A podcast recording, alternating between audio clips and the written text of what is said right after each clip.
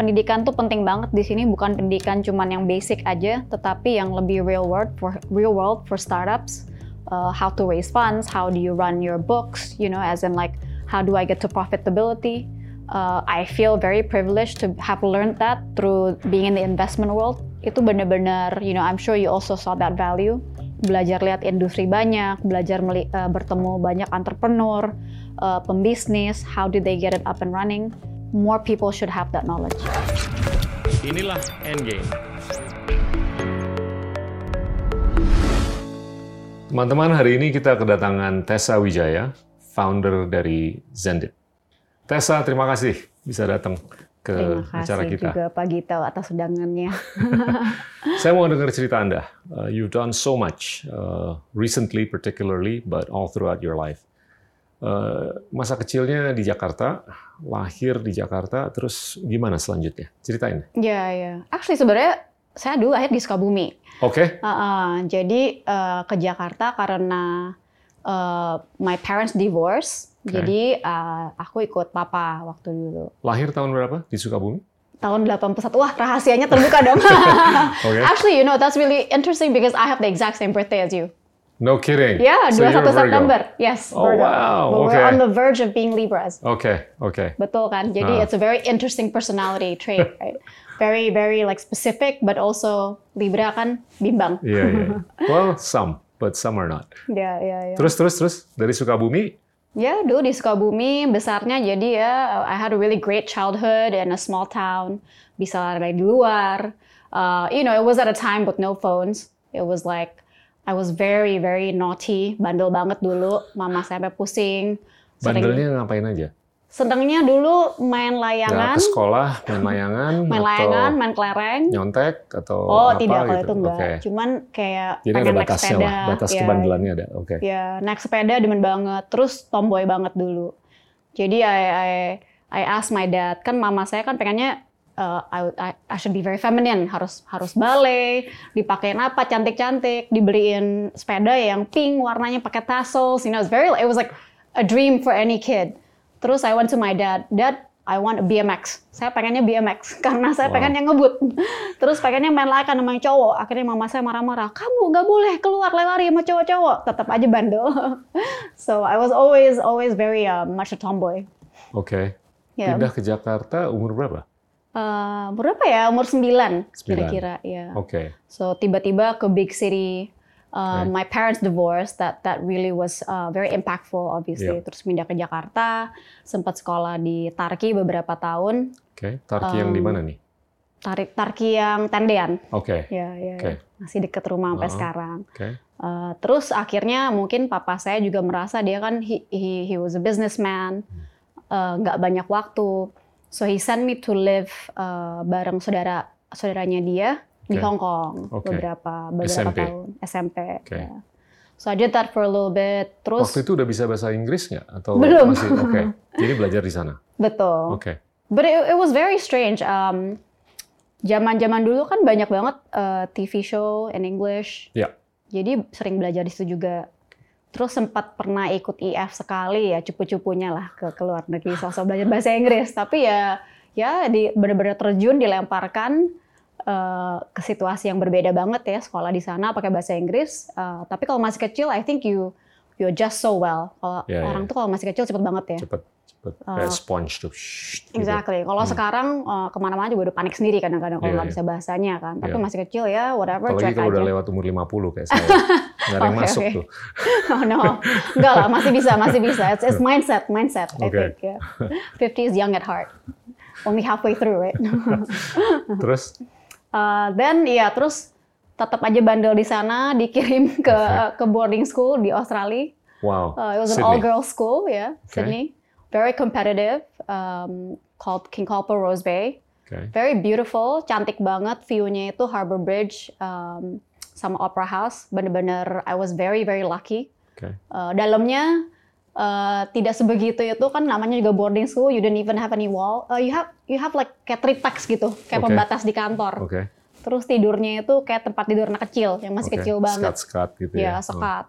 Terus strict banget sih. Kayak pagi-pagi harus bangun jam berapa? Beresin uh, beresin kamar jam berapa, makan jam berapa, mandi jam berapa. Pokoknya semua itu harus teratur. Terus Oke. Cuci baju harus sendiri, kecuali baju seragam. Oke. Jadi kalau dilihat anak-anak boarding school itu uh, bajunya kalau ke sekolah rapi, begitu baju sehari-hari, I remember the first time I used the washing machine, all my clothes went purple. so I had a Karena purple theme. Iya. For the whole term I had a purple theme. Jadi semua piyamanya ungu. I think it was a purple sock. I was like, wow, that that sucks. Terus eh, berapa lama tuh di boarding school di Australia? Uh, two years. Oke. Ya, dua tahun aja. Uh, so for the senior senior high school ya. Oke. atau SMA. Uh, and then then thereafter, curious. Uh, I was also very lucky. Uh, I was able to go to school in America. Ya. Jadi penasaran. Kayaknya semua orang kan merasa, wow Amerika itu negara yang Iya. ya penasaran lah, pengen tahu. So I went I went off. Uh, zaman dulu internet masih baru banget. Jadi uh, the the Itu udah tahun 90-an kan? 99 ya. I 99, went, oke ya. lah. Terus uh, sesuai dengan iklan katanya Syracuse itu deket New York. Iya. sampai ke sana. I remembered. I think it was one of the first times I went to Dingin banget tuh to kalau New winter. York. Iya, pas Iya. lagi itu pas ngeliat pesawatnya, oh transit New York City. Pesawatnya pesawat Bali kecil Iya, banget. I iya. was like, okay, this is not New York City. Ternyata jauh banget dari New York City, and it snows seven seven uh, months a year. Iya. Bersaljunya tuh Ada tujuh, beberapa bulan. Oh my tempat god. ski sih deket situ. Exactly. Terus ya, oke ternyata nih bukan New York City. Ya Udahlah nggak apa-apa. Udah tanggung gitu. So, Oke. so I went to school there. Ngambil apa? Uh, political philosophy. Uh, very Itu kan random, I know. Nggak nyambung banget kan dengan apa yang Anda lakukan sekarang? I actually think, uh, tapi sebenarnya menurut saya itu impactful banget dengan cara-cara saya pola berpikir sekarang, cara saya approaching uh, Oke. a lot of issues in the startup world. Oke. Dulu mungkin mulainya kenapa? Karena idealis. Um, I thought, wah saya, I come from a very privileged background. Yeah. Uh, I want to learn something, come back here and do something for the country. Um, yeah, I don't know. Very, you Mulia, know, when you're young, sekali. you know, bright eyes. Ya. Uh, jadi ingin tadinya ingin kerja di NGO setelah lulus. Uh, and I did I did try magang di UNICEF, but so I did, I wanted to work in NGOs. So I thought, and I think it was also because pertama kali kuliahan itu gimana ya? Uh, di Amerika itu the greatest thing about about America, I think, of studying in America is Yeah. liberal arts, liberal arts university. Yes. Jadi bisa belajar Saya berbagai juga macam produk hal. dari liberal, li- Ya, liberal ya, arts. ya. Ya. So I think a lot of us, apalagi saya ingat banget dulu uh, sekolah di sini, saya ingat banget kayak contohnya kelas geografi. Tesnya apa? Dibukalah peta, Iya. thread. Ini Ibu kota. namanya ibu kota, Oh, apa, apa, apa, s- semua ngafalin. Iya. Jadi waktu sampai ke Amerika, uh, terus masuk ke liberal arts college, tiba-tiba banyak banget mata-mata pelajaran yang I thought, Yeah. wow, it really opened my eyes. Yeah. And uh, philosophy, political philosophy, it was something yang benar-benar very impactful and really um, in line dulu dengan yang what I want to do. You went to the US blind about what you wanted to study, atau udah Yeah. Ah, preordained, atau udah tahu mau ke mana? sebenarnya dulu I wanted okay so I enjoy art as well It- Huh. itu it's one of those as well I think it, it was partly a reaction pas lagi di Indonesia semua very strict pelajaran semua hafalan apa zaman dulu kan ya in Yeah. the 80s early 90s semua tuh hafalan gak ada yang namanya you learn about I don't know um, theories uh, of justice or whatever else kan semua hafalan hafalan so I try, you know, when I when I went to Hong Kong, went to Sydney, diperkenalkan yang namanya art creativity. It was very, there was a lot of freedom. Tiba-tiba kita disuruh mikir kan. Yeah. Terus di, uh, you can see the possibilities of being creative. Jadi pertama-tama, actually, I wanted to do art because I, I really appreciate a lot of art. Oke. And then I went to Syracuse, going to art, school. apa nih?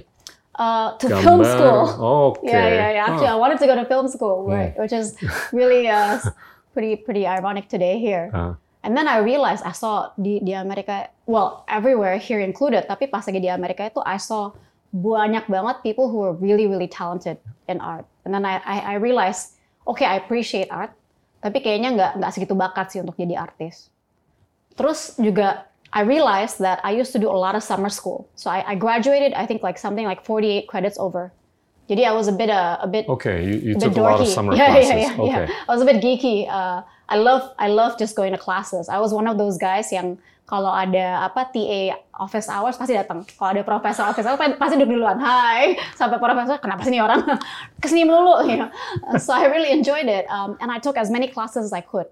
Jadi kayak dari fisika kayak uh, dari apa uh, dulu I think I took an anatomy class which I thought was really cool. Uh, terus astronomy even I thought that was cool as well. And I started taking a lot of um, philosophy classes, political philosophy. It was very, very, it resonates. Uh, when you when you're so privileged, you can go bisa Yeah. ke Australia, ke Amerika, you see Yeah. how how things can be. Terus balik ke sini and you see how how things are. Yeah. I, I was like, I really want to change the world, and and all these theories that came out uh, uh, of my studies, it was I thought it, it really resonated. Uh, but but but I actually think um, I would urge anybody to take philosophy classes. Yeah.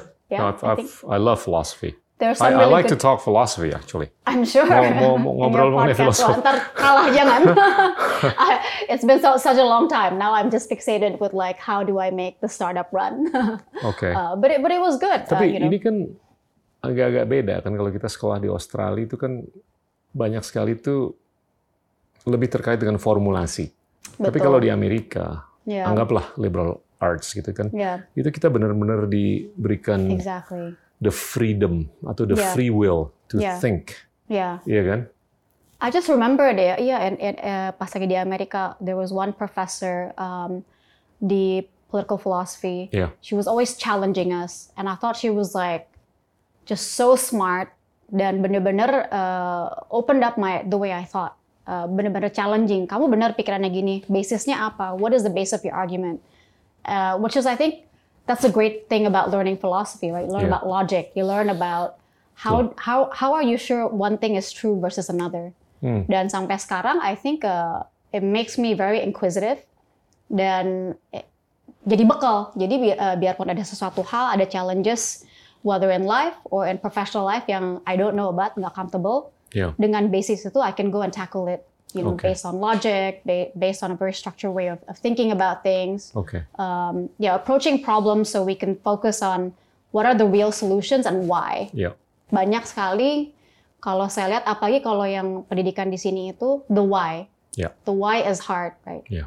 Uh, jadi I always like I think a lot of my people know I'm always like why why why Yeah. You know, Why and how whys. yeah exactly and who? yeah dan itu it's very very important I think both in life and professional life Betul. Terus lucunya lanjut lagi dengan political philosophy di S2. ya ya What- bener-bener what- super idealis What makes it so sticky? I I think again. Um, so if you look back in my life, uh, I come from a very privileged background from my father. Yeah. My mother's side not so much. Okay. Um, the way my mom and dad met itu karena dulu uh, papa saya suka berburu, nenek saya tukang masak. I see. Because she had to do anything and everything to make ends meet.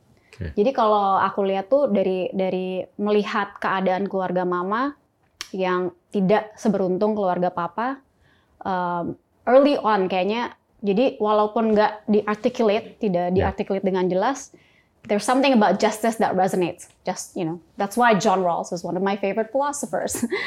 We talked about John Rawls in the other show. Oh really? Yeah, Yeah. yeah. So so it really resonates. Kenapa? Um, and I realized I realized it was all the roll of the dice. I mean, a lot of people say, you know, we can all say, hey, I got here because of me. Gak mungkin. You got here because there are certain other things that you were privileged to have in life, or certain other things you didn't.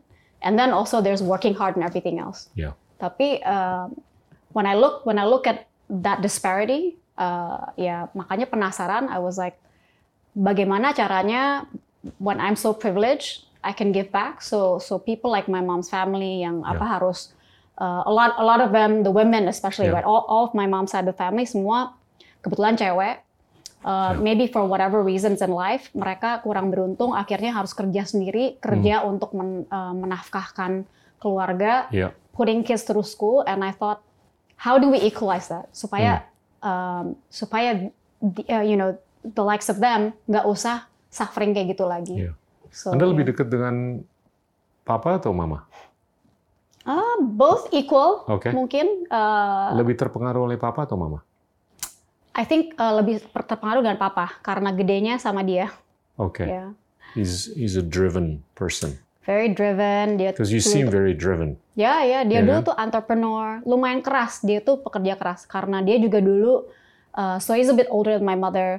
Dulu dia pas lagi masa kecil tuh masih yang kayak apa, bawa kuda sama delman, kerja keras. Ya. Uh, didn't come from a wealthy family as well. Uh, work to get to where he was. Kalau dia bener-bener kerja keras, you know, Ya. I'm, like, wow, amazing. Ya. Uh, tapi memang deket banget. Kenapa? Karena dulu kan aku tomboy. Terus kembali lagi ke tomboy ya. Uh, so I've been reflecting like and, and uh, as to like you know how did I get to where I am Yeah. today. I realized that because I've been doing a lot of uh, speaking engagements uh, tentang women, women in Yeah, yeah. tech or women is- in women great. empowerment. Yeah. And then I thought, how did I get here? Um, I think I actually owe a lot to him as well karena dia tuh nggak pernah bilang nggak boleh, jangan, ini bukan yang seharusnya kamu lakukan. Okay. At any point in time, from I said, aduh, eh, saya mau BMX doh, dia dia kasih, ini BMX. Dia tahu, I mean, again, privilege to be able to buy it, tapi dia kasih, ya terserah kamu mau naik BMX, terserah kamu nggak mau pakai rok. Very liberating. Yeah, yeah. And Ya he kan? showed me a lot. Like he never said kamu cewek. Kan uh, I think I hear a lot. Oh kalau kamu cewek udah nggak usah S2, nggak usah tinggi-tinggi sekolahnya. Kalau kamu cewek kan nanti juga paling jadi ibu um rumah tangga. Kamu nggak usah lah X Y Z. Uh, with my father dia bener-bener najing. Uh, he was like yeah do what you want. Like you don't have to conform. Kalau mau jadi tomboy ya udah.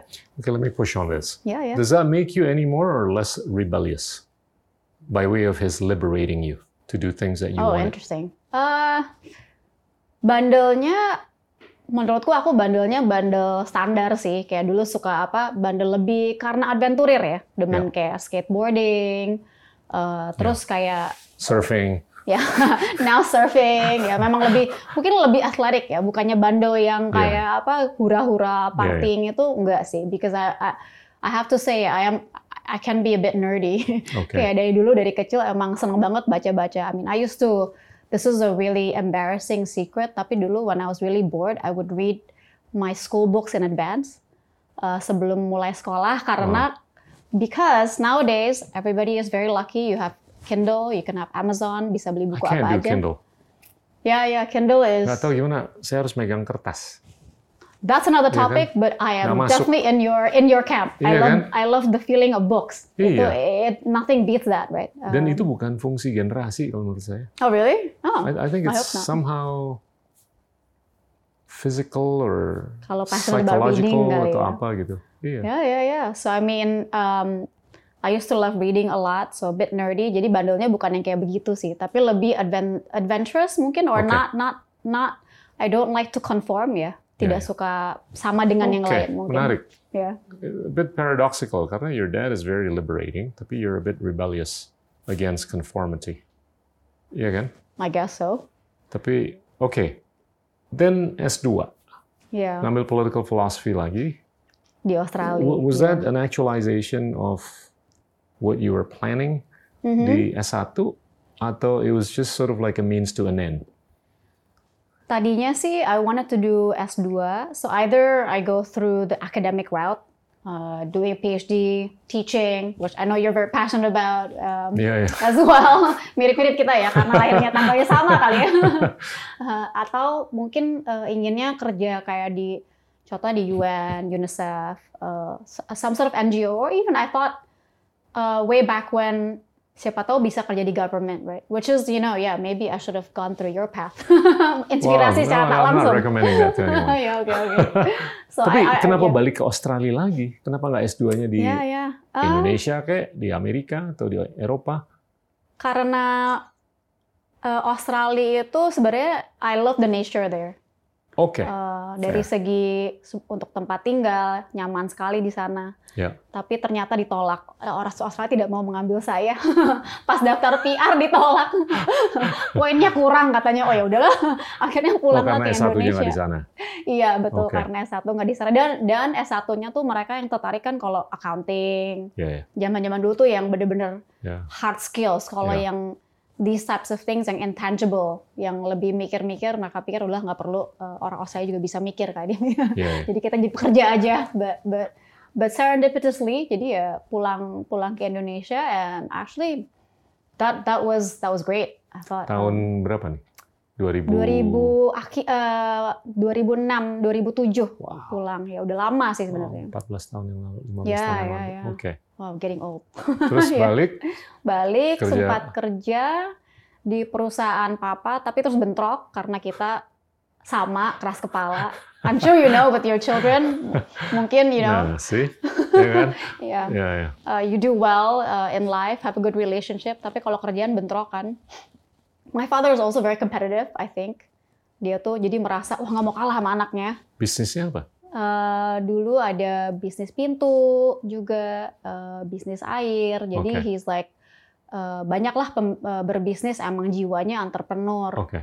Uh, oke. nah karena bentrok akhirnya dapat kesempatan interview interview di uh, perusahaannya uh, Bapak Tom Lembong Oke. private equity fund Oke. namanya Principia Management Group Oke.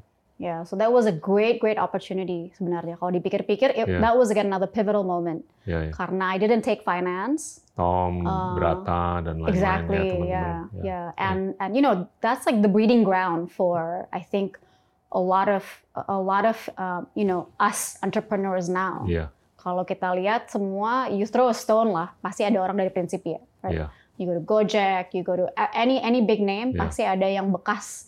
We call it uh, graduate lulusan Principia. Bagus. Yeah, so it was a great breeding ground for, and I thought that was eye opening. Uh, a lot of really smart people went through this, Yeah. through there. Yeah. All, all very smart Indonesian. Malah jadi saya minder. Yang lain semua dari listnya It's okay, MIT, usah Harvard, yeah. And I was like, oh kalah nih, yaudah deh. It doesn't count. Well, Ya, sekolahnya di mana atau apa gitu. Ya, ya, ya. But I think actually it was good. Uh, jadi memicu supaya I needed to work harder than everybody else. Iya. So it's great. Terus kepikiran bikin Zendit tuh gimana tuh atau kapan? Iya, iya. Pasca dunia private equity. Sebenarnya tuh Zendit itu dimulai 2015. Oke. Ini anak-anak krucil-krucil dari Berkeley uh, Oke. yang memulai. Jadi our three co-founders, Oke. um, three others. They started in Berkeley. Um, they met there. Mereka punya ide untuk membuat sesuatu di Asia Oke. untuk payments. Went through YCOM. Nah, salah satunya uh, was a mutual friend. Jadi pada saat Ketemu itu di mana? ketemu di Indonesia. Pada saat Oke. mereka udah pindah ke Indonesia. Oke. Tapi pada saat itu, I remember uh, I already moved to a different private equity fund. Oke. Dan pada saat itu, dulu kan it's all the hype private equity investing, you know, i- i- in traditional companies. Yeah. Nah, pada suatu saat, I start hearing a lot about um, startups. Bahkan ada yang dulu e-commerce mulai mau fundraising, uh, talking to us in PE. Cuman kan kita nggak bisa, nggak bisa cover that kind of, you know, it's a very different set of parameters for for investment. But some of them um, sempat berkunjung gitu. Jadi I remember that I went to an e-commerce company and I learned about how you can be data driven about um, about uh, opening up a shop online. Okay. And I learned it was more than just foto-foto, taruh di whatever. Kalau ini e-commerce uh, marketplace, the bread and butter is understanding user behavior. Okay. How, you know, what kind of things are users going to select? What else do you suggest? Itu, I thought it was mind-blowing. Uh, nah, pada saat itu, but then I thought, you know, um, I like fashion a lot, but same like I like art. I, I don't know that I'm good at it. Mungkin lebih enjoy dari jauh gitu ya. Hmm. And I, I still have that mission, right? I want to do something to make a difference um, here Yeah. in the country. Hmm. Nah, mulai banyak lah pada satu pas banget. I think the moment was really right. 2015, 2016, a lot of fintech companies started sprouting up here. Ya. So I saw that there was something else, ada sesuatu yang lain. Dan maybe a little bit naive, I was ah finance, fintech sama kali ya. Ya. so I was like, it's all about numbers. I love, I love numbers. I love reading financial statements and and financial modeling, whatever. I love number crunching, and I thought this is maybe something that's a bit more interesting. Oke. Nah, dikenali lah dengan Moses, my co-founder. Dari situ dengar-dengar, pada saat itu kita lagi pivoting. Jadi dulu kita adalah uh, peer-to-peer wallet. So much Khusus like dari Indonesia juga? Moses setengah Indonesia. Oke. Jadi mamanya orang Indonesia, bapaknya orang Malaysia, nyasarnya ke Australia. Oke. So there were a lot of things we had in common, common Oke. in terms of oh dari Australia juga culturally like we fit. So we kind Tapi of ke been Berkeley dia sekolahnya. Yeah, he was Okay. MBA Berkeley. Our CTO, uh, Bo, also from Okay. Berkeley, tapi undergrad. Okay. Can you imagine? I think he was like 22 or something when the company started, or 23. Wow. Masih muda belia banget, bahkan sekarang belum pun 30. So I was like, Wow. wow, running, you know, Yeah, yeah. a massive company now. Yeah. So I met, I met them. I thought this was a mission I can get behind. Uh, so I joined, joined up, and I thought, okay. Uh, pada saat itu kita baru pivoting dari B2C to B2B. Okay. Uh, and that that really resonated. Jadi it's all about um, bagaimana caranya membangun infrastruktur pembayaran di Indonesia. Oke, terus gimana tuh waktu berpikir untuk mendirikan Zendit? Setelah atau sewaktu di private equity? Ya, ya. Jadi eh, pada saat saya eh, bermulai di private equity, mungkin kan yang lagi at the moment apa yang lebih hits itu adalah eh, investment di traditional companies, fast growing companies yang apa? Contohnya di bidang restoran atau FMCG, Iya. itu yang lagi ngehits banget kan. The way the way Indonesia was built, brick and mortar businesses. Nah, seperjalanannya waktu, um, we started seeing startups uh, come to play here. Ya. Pada waktu itu kebanyakan di e-commerce kan, yang lagi ngehits banget. Dan pada suatu saat mereka mulai menghubungi kita nih di private equity. Eh, uh, boleh dong kasih kasih funding gitu. So I was like, what is the startup world? Uh, obviously we couldn't invest in, in those kinds of companies karena risk profile-nya different and and whatever else. Tapi suatu saat saya pernah diundang ke satu startup e-commerce ini. Uh, terus mereka ngajarin lah, and that really really opened my eyes karena uh, mereka bilang bahwa ini e-commerce tuh bukan cuman website doang loh, bukan cuman apa tentang ada orang model di foto-foto, bajunya bagus. There's a lot of data behind it, data-driven ways of of helping consumers to buy your products. And I thought that was really mind-blowing. Um, to sort of think about things. Oke, kalau misalkan kalian suka baju ungu, mungkin nanti akan diekspos semua baju ungu di first page. Kalau suka sepatu macam apa, there will be recommendation and it's all very data driven. It's all this big engine that's running, that's trying to figure out kas- consumer tuh maunya apa, customer tuh maunya apa. Uh, so I was really really fascinated by that. Uh, but again, I think much like you know, I like art, but um, I don't think I'll be necessarily good at doing art. it's the same, right? I, I like fashion, but I don't think you know that that's not where I think I should be. I love I love numbers. I love you know reading financial statements. I, I still felt like sebagai seorang yang mungkin sedikit idealis lagi. Ya. I need to do something more yang bisa contributing to uh, the economy or to the country. Okay. Uh, nah pada saat itu dike- dikenalin lah dengan uh, melalui mutual friends dikenali ke Moses, which is one of the co-founders. Okay. Uh, so Moses um, and the other co-founder Bo and the other one also called Juan, they all came from Berkeley. Mereka memang uh, menang di Y Combinator, uh, mendapatkan uh, dana juga That's a big name. very very big name uh, came to Indonesia Uh, terus uh, mereka merasa ini adalah momen yang benar uh, yang baik untuk uh, membuat sesuatu di fintech. Hmm. Uh, at the time I think 2015 2016 itu fintech itu memang baru banget di Iya. Indonesia ya baru belum berjamur seperti sekarang. Jadi uh, Udah mulai lepas landas lah. Betul, Iya. betul. Baru in, in very, very early stage. Dan Moses yang memang ibunya orang Indonesia, memang di sini ingin melakukan sesuatu. Nah, ke- ke- kenalanlah kita ngobrol-ngobrol. Um, and at the time, kita tuh lagi, mereka tuh lagi pivoting dari peer-to-peer app, jadi kayak wallet sekarang, pivoting to a B2B business. So I was kind of like, oh, B2B business, that resonates because I've seen a lot of these brick and mortar businesses. And I was like, yeah, how do we help these guys? Right. Um, and how do we figure out something so we can catch up with the rest of the world lah in terms of digital payments? Yeah.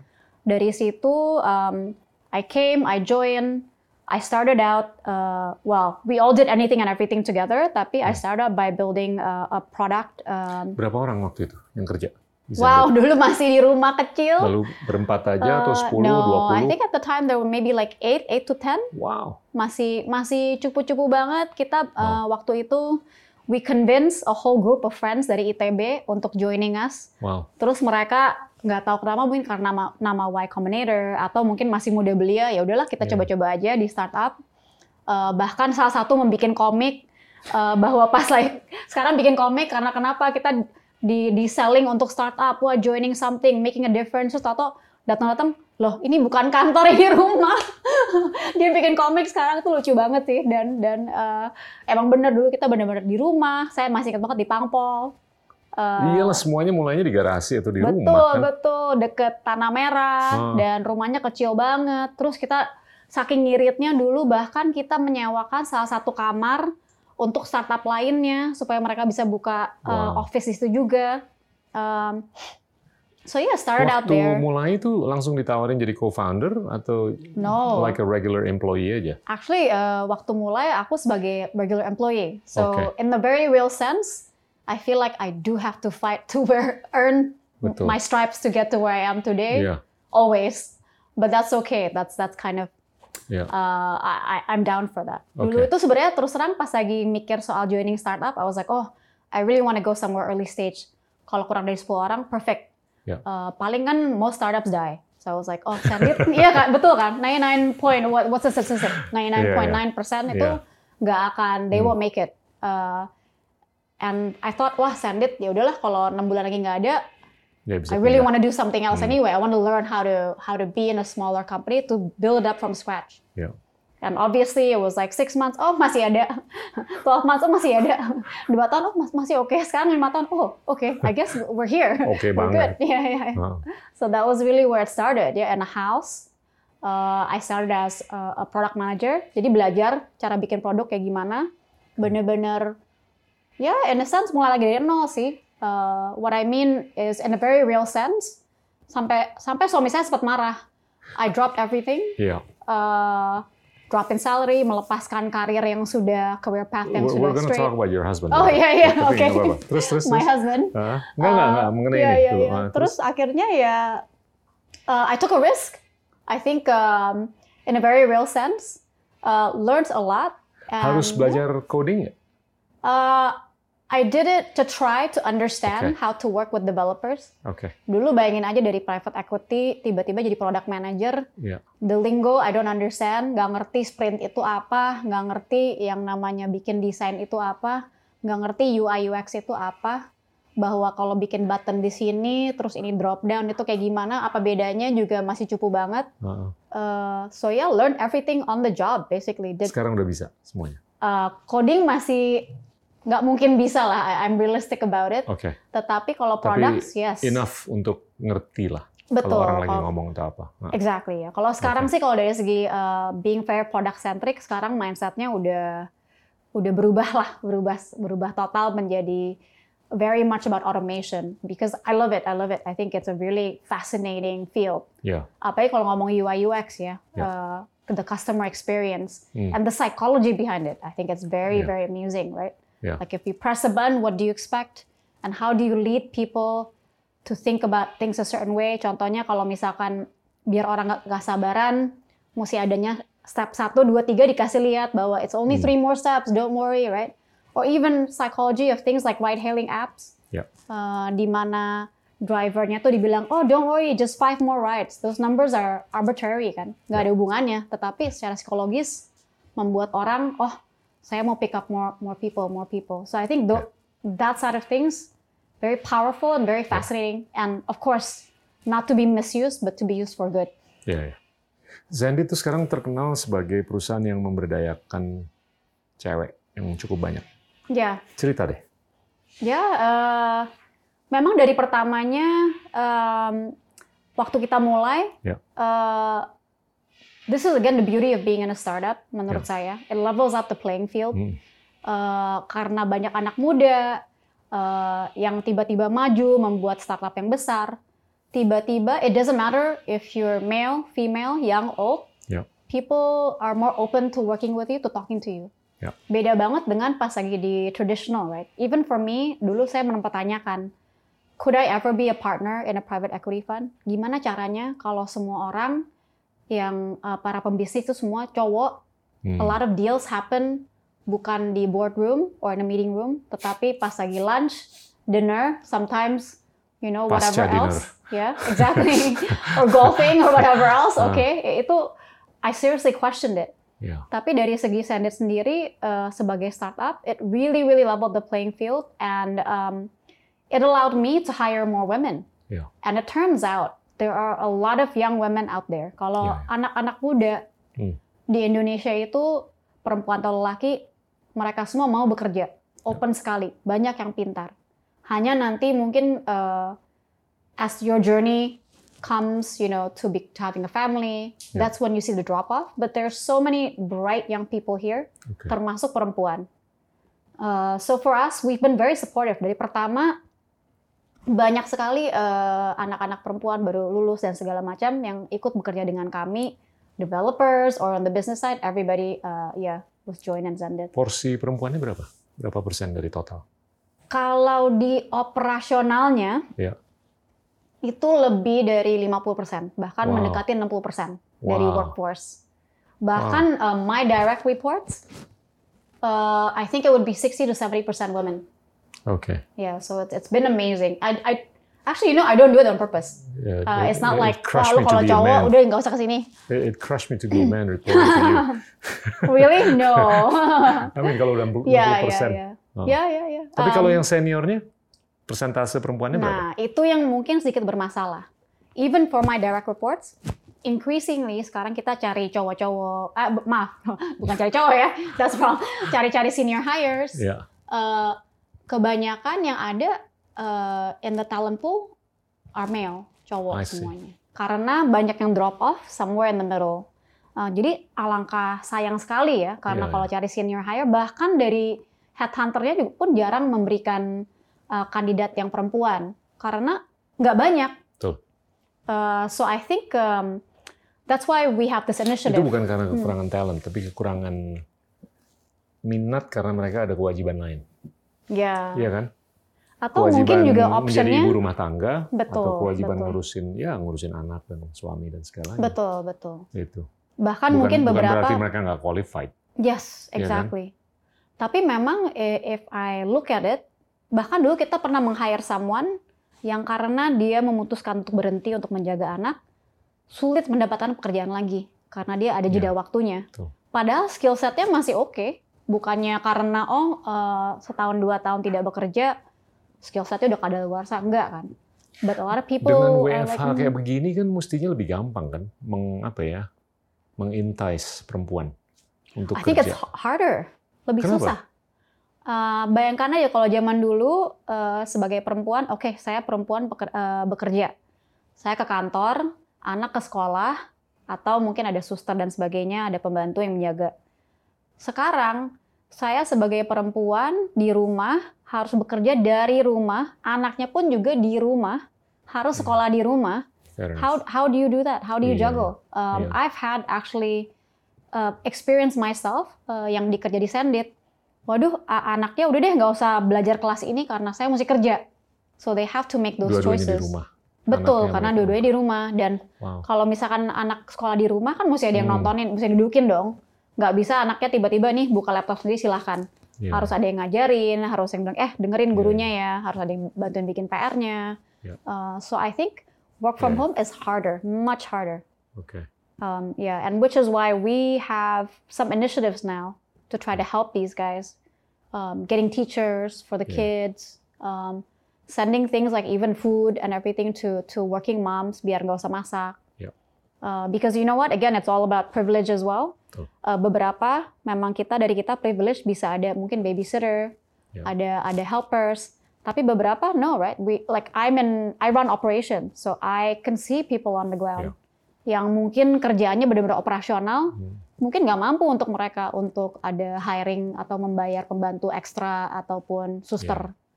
Uh, so it's really really important for companies to actually think about this and meaningfully do something while we work from home. Talk talk about the business model of Zendit as it is today and going forward.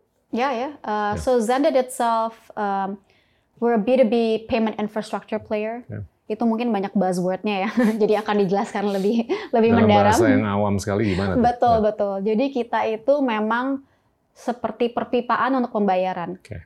Kalau bahasa orang awam seperti perusahaan logistik tapi untuk uang. Oke. Jadi kalau ada bisnis yang ingin go digital, perlu menerima pembayaran, itu kita yang membantu menyediakan perpipaannya. Jadi kita Oke. menyambungkan antara user yang masukin nomor kartu ke bank, mungkin ke Visa, kartu kredit dan sebagainya. Ya. Kalau misalkan ada merchant yang harus melakukan payroll dan segala macam, kami juga yang menyediakan kayak truknya lah untuk memindahkan uang tersebut. Uh, jadi uh, Zendit itu, ya yeah, I think providing uh, an equalizing again equalizing um, service supaya perusahaan-perusahaan kecil atau besar punya Ya. developer atau orang IT ataupun tidak dapat go digital. So that that in a Profilnya nutshell. lebih besar di middle ke atas atau yang kecil-kecil? untuk perusahaannya ya. Hmm. Tentu aja kalau dari segi volume transaksi, jumlah transaksi yang di- dilakukan itu kalau enterprise karena customer kita besar-besar ya, contohnya Ya. Traveloka dan sebagainya itu mereka pasti akan besar sekali Ya. eh, jumlah transaksinya. Tetapi kalau kita lihat the number of people are on our platform, number of businesses, Hmm. eh, it skews towards SMEs. Oke. Bahkan Bagus kemarin saya baru melihat statistiknya. Hmm. Now um, I think more than 3,000 SME sign up per month Wow. Through the pandemic. Jadi waktu All COVID over kelihatan Indonesia sekali. atau lebih Yes. Java centric atau cukup We're well all over. distributed? We're all over. Walaupun okay, in, re- in reality the ones who are more tech literate ya pasti akan Di di Jawa, ya. Jawa, Bali, Sumatera, nggak nggak mungkin belum yang terlalu di pelosokkan. oke. Ya, tapi tapi banyak sekali sekarang yang merasakan oke harus go digital. Dan di situ kita bisa membantu. Jadi kalau misalkan oh saya mau buka toko lewat Shopify, bisa langsung pakai Sendit sebagai payment uh, provider gitu. Oke. Ini kalau saya lihat fenomena di Tiongkok Hmm, tahun lalu, Hmm. payment yang digital itu udah dua kali PDB-nya kan, 26 triliun dolar. Tapi kalau Iya. saya lihat di Indonesia itu masih di bawah 100 miliar dolar. I mean it's just mind-boggling. Upside-nya itu kayak gimana? Exactly. untuk yeah, yeah. untuk untuk payment kan dan tentunya Betul, anda betul. juga semestinya nggak akan terbatas di payment aja kan Iya, iya, semestinya akan semakin lebar dan dalam lah tentu. Jadi apa pun yang bisa menopang inklusi keuangan lah intinya betul, betul. Hmm. Intinya kami ingin membuat semua, membangun semua infrastruktur yang dibutuhkan uh, para merchant atau para pembisnis Ya. untuk go digital. Tapi memang yang menarik itu uh, kembali ke diskusi tadi soal perbedaan antara Tiongkok dan di sini. ya Kalau di sana kan mungkin uh, ada kedisiplinan juga dari dari segi oke semua mari kita go digital dari Betul. pemerintahnya dan juga dari tech playernya. ya Indonesia itu sebenarnya menarik sekali karena potensinya menurut saya besar sekali, tetapi Iya. challenge-nya pun banyak. Hmm. Bahkan dari segi kita ada 17.000 pulau, how do you make all those people in those islands go digital? ya Uh, so the infrastructure challenge, huge I think, much bigger. How do you Yeah. even get them to switch from cash to digital? Yeah. Uh, itu itu sesuatu yang I think uh, is going to be very interesting to tackle in the next five to ten years. betul Yeah. apalagi di banyak pelosok di Indonesia tuh masih 2G atau 3G belum Betul, ada 4G betul. apalagi Ya. 5G Betul. ya kan Mungkin kemarin saya ketemu orang masih pakai HP-nya tuh yang masih dipencet-pencet. yang apa tuh mungkin yang masih karena karena emang dia maunya begitu supaya nggak bisa terdeteksi kali mungkin ya nggak tahu. Cuman begitu ngomongin apa ya tapi ya Pak saya SMS ya. Bu nggak bisa SMS bu nggak bisa terima HP-nya udah terlalu tua telepon aja ya. Oh oke. So Ya. so those challenges yeah are, are really interesting to solve I think. Tapi ini kan kalau kita lihat, anggaplah kalau kita ngacu ke apa yang udah dirasakan atau dialami oleh Tiongkok, itu kira-kira berapa lama lagi tuh untuk Indonesia bisa mencapai multiple-nya itu dua kali dari PDB untuk payment. Wow oke. Um, Sekarang aja baru sepersepuluh kan? betul betul. Itu you're, you're talking about 20x Ya. dalam ya, ya. berapa lama tuh? Dari sepersepuluh ke dua kali. I actually think, uh, given the fragmentation of payments here Yeah. in market, I don't think it will happen in the next two three years.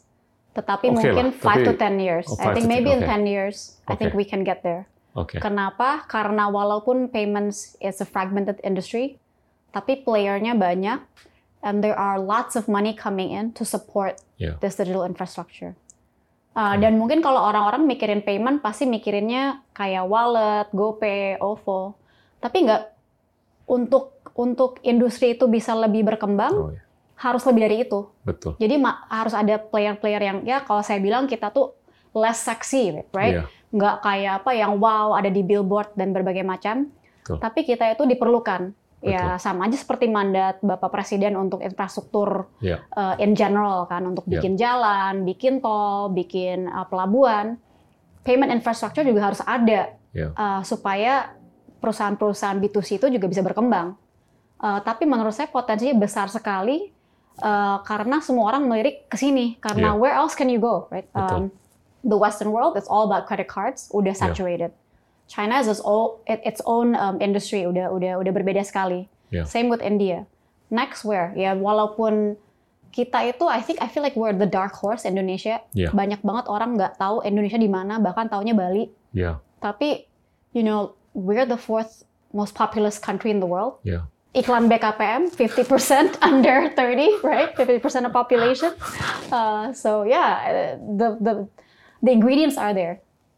I, I, I think we're, you know, by way of what would have been announced recently, uh, apakah itu specs-nya platform travel ataupun ride sharing dan kemungkinan kombinasi dua perusahaan digital yang terbesar di Indonesia.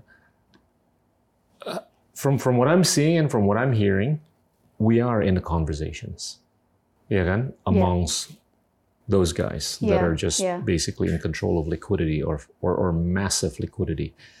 Nah, itu kalau menurut saya agak sangat beda banget dibanding 5 tuh apalagi 10 tahun yang lalu. Di mana Hmm. kalau kita mau ngomong Indonesia tuh kita mulai dari Bali dulu. Betul. Iya kan? Iya, Tapi sekarang tuh lu udah jauh lebih gampang. Betul, betul. Dude, you know, I I know Indonesia Yeah. because these guys came over my office, they talked about this Betul. potential transaction. Nah, itu udah, jauh lebih gampang. Nah, ini kalau menurut saya ini berkahnya nih luar biasa untuk perusahaan-perusahaan digital atau siapa pun yang mau mendigitalisasikan diri. Ya, Iya ya, kan? ya, betul. Dan by the way, Pak, uh, for us ourselves, uh, kita ini perusahaan Indonesia pertama yang diterima di Y Combinator. Ya, I know. Uh, kita salah satu one of the only investments um, for some of our VCs in Southeast Asia. Uh, bukannya humble bragging, mungkin humble bragging ya. Tapi what I mean is this, right? All the B2C companies itu uh, mereka semua orang that's, tahu, wow. that's, that's an oxymoron. But yeah, that's true, maybe. But what I'm saying is, you know, I'm proud that we, uh, Zendit as a company, are also bringing this name, Indonesian name, Oh, yeah. ke, ke, keluar to Silicon Banget. Valley. Banget. Uh, you know, sometimes I feel like, wow, when I sit in those boardrooms di Amerika uh, untuk pitching, Yeah. I'm like, terus lihat logo-logonya, wah ada Facebook, ada Dropbox, ada Slack, whatever else. I'm like, we're lucky, but this is also uh, amazing to bring this name to that table. Yeah. Yeah. Yeah. So exactly, I think the tech industry revolutionizing how we behave in market, but also bringing Indonesia name to the world. Betul. Uh, Betul. we're really proud of that. Yeah. I, I think the point I'm trying to make is that I think it's going to be marginally much easier in the next five to 10 years to Yes. promote Betul. Betul. Indonesia atau talk Yeah. about Indonesia without having to go through the routines yang dulu kita harus lewati. Ya kan? You can skip the first five pages. You can Yeah, go to page six. Betul. Betul. Ya kan? Yeah. Nah ini kalau menurut saya bersamaan dengan a massive bukan coincidence tapi opportunity di mana ini liquidity ini lagi banyak banget kan. Betul I sekali. mean if you take a look at the M2 yeah. atau uang beredar di dunia Yeah. khususnya di negara-negara maju ini you could argue it's probably around 100 trillion uh, dollars. Ini yang bosen dengan suku bunga yang hanya di level 0. Iya, betul. Iya kan? Iya, betul. Dan ini kan duit kan sifatnya kayak air, dia mencari gravitasi Iya. dan demokratis. Hmm, Tinggal gimana kita bisa menyuarakan aja kan. Gimana Betul. kita bisa berkisah betul. bahwasanya narasi di Indonesia ini keren banget. Betul, betul. Bukan hanya jumlah pulaunya aja yang banyak, Iya, tapi betul. isinya juga keren. Betul, betul. So I, I, I think it's going to be awesome untuk banyak sekali orang-orang Indonesia atau siapa pun lah yang Indonesianis yang mau mengkapitalisir. Betul, betul. Dan yang saya lihat sebenarnya ya uh, this generation yang startup yang baru berdiri sekarang itu very very lucky. Kalau Ya. mereka kerja keras, pasti uh, someone out there ada yang mau mencoba to invest in you.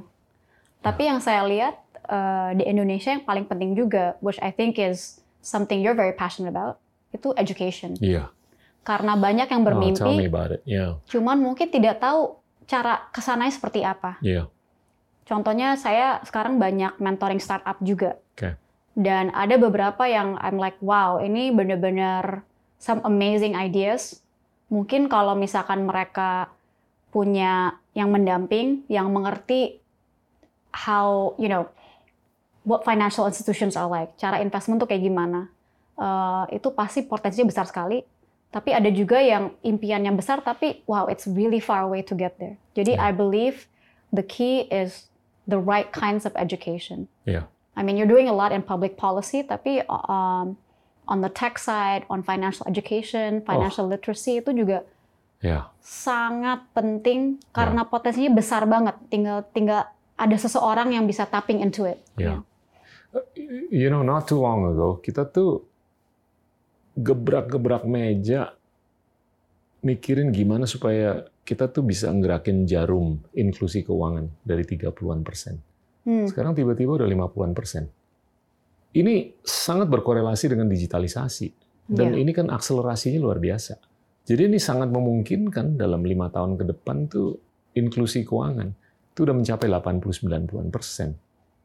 Di mana ya kita harus berbangga bahwa masyarakat luas di desa, di pelosok dan segalanya itu bisa mengakses Betul. bukan hanya akses rekening tapi modal Iya, betul. fulus itu kan yang penting kan Iya, iya. karena saya selalu menyampaikan bahwa di banyak tempat di Indonesia tuh we're not short of great ideas Yes, we're only short of true. money Betul. dan itu tinggal gimana kita bisa nempelin aja kan ide yang Iya. fantastis dengan duit value unleashingnya kejadian tuh Ya, betul. And we have the ride hailing apps, I have to say, to thank, iya to educate the market ya on how to to go digital. Yeah. Because how that's super impactful in my view is yang tadinya ojek di pinggir jalan, yang mungkin kalau zaman dulu masih HP-nya yang pecat-pecat yang saya, saya bilang tadi, yang masih Yeah. berapa digit itu 10 digit, 12, 11, I don't know. yang masih ada tombolnya buat dipecat-pencet. iya Now, everybody has been educated for free bagaimana caranya menggunakan sesuatu online. Tentu aja ada juga Instagram, Facebook, atau social media. Kita kan juga paling getol ya. betul Eh, tetapi dengan adanya these ride, ride hailing apps yang mengajari, ya at least that first hurdle is going away. iya Jadi banyak orang dari pelosokan yang mungkin merantau ke Jakarta. Mereka belajar cari kerjaan, cari nafkah, bisa jadi driver, bisa jadi Ya. Uh, apa ojek. I think that that is a huge equalizing feature. So we have those guys to thank for sure. Yeah, yeah. So I'm I'm quite optimistic uh, mengenai inklusi keuangan. Tapi kalau menurut saya kalau mau dikupas lebih dalam lagi, gimana platform-platform seperti Zendit itu bisa menjawab pertanyaan ataupun aspirasi gimana untuk bisa menurunkan kesenjangan. Ya kan? It, it- okay, this this is a bit of a political or a philosophical Hmm, topic, ya kan? ya, bukan ekonomik aja. Kalau menurut saya akhir-akhir ini tuh saya sering ngobrol dengan beberapa narasumber mengenai gimana kita tuh kok nggak bisa mengendalikan semakin ngangaknya kesenjangan. Nah itu it doesn't jive Hmm, with the incline of financial inclusiveness. ya, So, I would argue bahwa itu mungkin berkorelasi dengan kenyataan bahwa there are some oligarchical forces yang apakah itu mengkooptasi atau membentuk pengambilan kebijakan yang tidak membuahkan redistribusi kesejahteraan.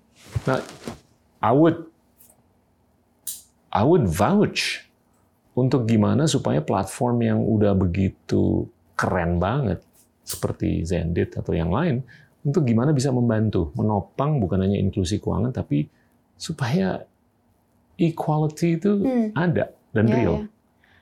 Itu wah pertanyaannya berat tapi memang masuk di akal sekali untuk ditanyakan sekarang karena memang betul. Jadi kenapa juga saya passionate banget tentang uh, membangun infrastruktur ini? Ya. Karena kalau zaman dulu bayangkan untuk go digital mungkin ya, untuk uh, untuk membuat plat- platform, untuk membuat uh, toko online or e-commerce, it's very expensive, Ya. mahal sekali. Jadi hanya perusahaan-perusahaan besar yang dapat melakukan hal itu. Ya. Uh, harus punya developer, punya orang IT, uh, and whatever else.